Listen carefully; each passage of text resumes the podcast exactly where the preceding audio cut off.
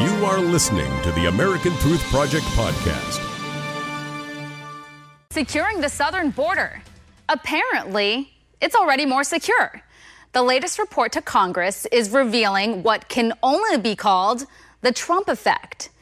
Illegal immigration across the U.S. Mexico border has continued to fall under President Trump. It is down a whopping 67% through March, which is an even greater drop from February when 40% fewer illegal, immigrant, uh, illegal immigrants attempted to cross. So, why? Why is this happening? Yes, it's the obvious. Trump does not have some kind of magical power. What he has is a pledge to enforce immigration law and a respect for the Constitution and a bully pulpit. Those three things are combining to produce a new paradigm for would be illegal immigrants. Joining me now, founder of the American Truth Project, Barry Nussbaum. Barry, these numbers are huge and pretty significant, wouldn't you say? Yeah, when you actually look at the uh, the numbers themselves, not statistics stuff, the the drop is unbelievably dramatic. It borders on the amazing. Uh, 31,000 apprehensions in January, uh, 18,000 apprehensions in February, down to 12,000 in March, the lowest in 17 years illegal immigrants seized at the border. The, the effect is profound, and the wall isn't up yet. Well, if you care, uh, if you compared Trump to our, you know, former President Obama, you know, Obama would roll out the red carpet. He'd say, you know, I don't appreciate illegal immigration, but yet, you know, if you come across here, we have sanctuary cities for you will, you know, give you food stamps. Your kids can go to school. If you give birth here and you're an illegal immigrant, our hospitals will pick up the tab. I mean, there was a lot of incentive to come over here. And so there's also a lot of talk right now about the border wall. It's all about the border wall. So many people are critical, uh, even some on the right saying that maybe it's too expensive. But there was a hearing and it's pretty interesting. They're talking about how they're going to put together this border wall and how important it is. Roll tape. Maintaining a safe and secure environment along the U.S. Mexico border is absolutely critical. A safe and orderly border that is predicated on the strong rule of law deprives criminal organizations, drug cartels, and criminal individuals the opportunity to thrive is absolutely important. It also provides a solid foundation for trade and economic development between Mexico and the United States and provides for improved security and quality of life in our border communities and throughout our nation. Illegal border crossings have dropped dramatically. Our border communities are some of the safest cities and communities in the United States. Trade between our two nations is thriving. The barriers and infrastructure built and expanded between 2005 and 2011 along the border played an absolutely large part in the enhanced control of the southwest border. Now, we have done much to secure the border, but there is still much more to do. Borders are dynamic, significant, challenges remain.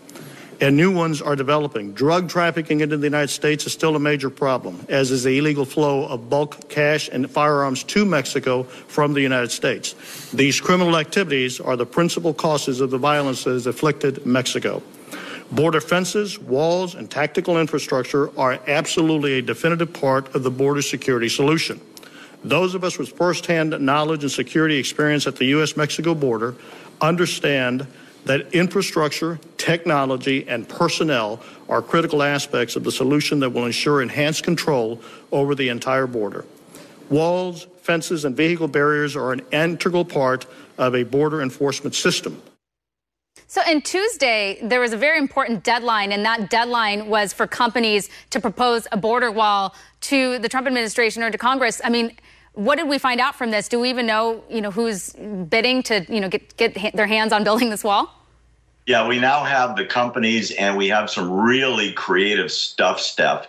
Uh, some of the ideas are a little wacky, but if you think about it, they might make some sense. One company out of Nevada wants to put solar panels all over the walls and create electricity that could be sold um, not only to uh, Border Patrol, but also to surrounding communities. There's a projection the wall would be paid for itself within 20 years just from solar cells. Um, another company wants to create a tourist attraction by, get this, making the wall over 50 feet high with a huge platform deck on the top to attract tourists. Uh, somebody else wants to put art walls on both sides of the border. There's actually a proposal, which uh, I hope doesn't happen, to bury nuclear waste at the base of the wall and have the nuclear waste disposal companies uh, pay for that. Uh, I don't like that idea. Well, seems, you know, I know that a lot of ranchers out there are concerned because they they say that the, the wall is going to be built on their land. So I would have a problem with that too. And we talk about the border wall. That's just one part of it, and it's a very very important part.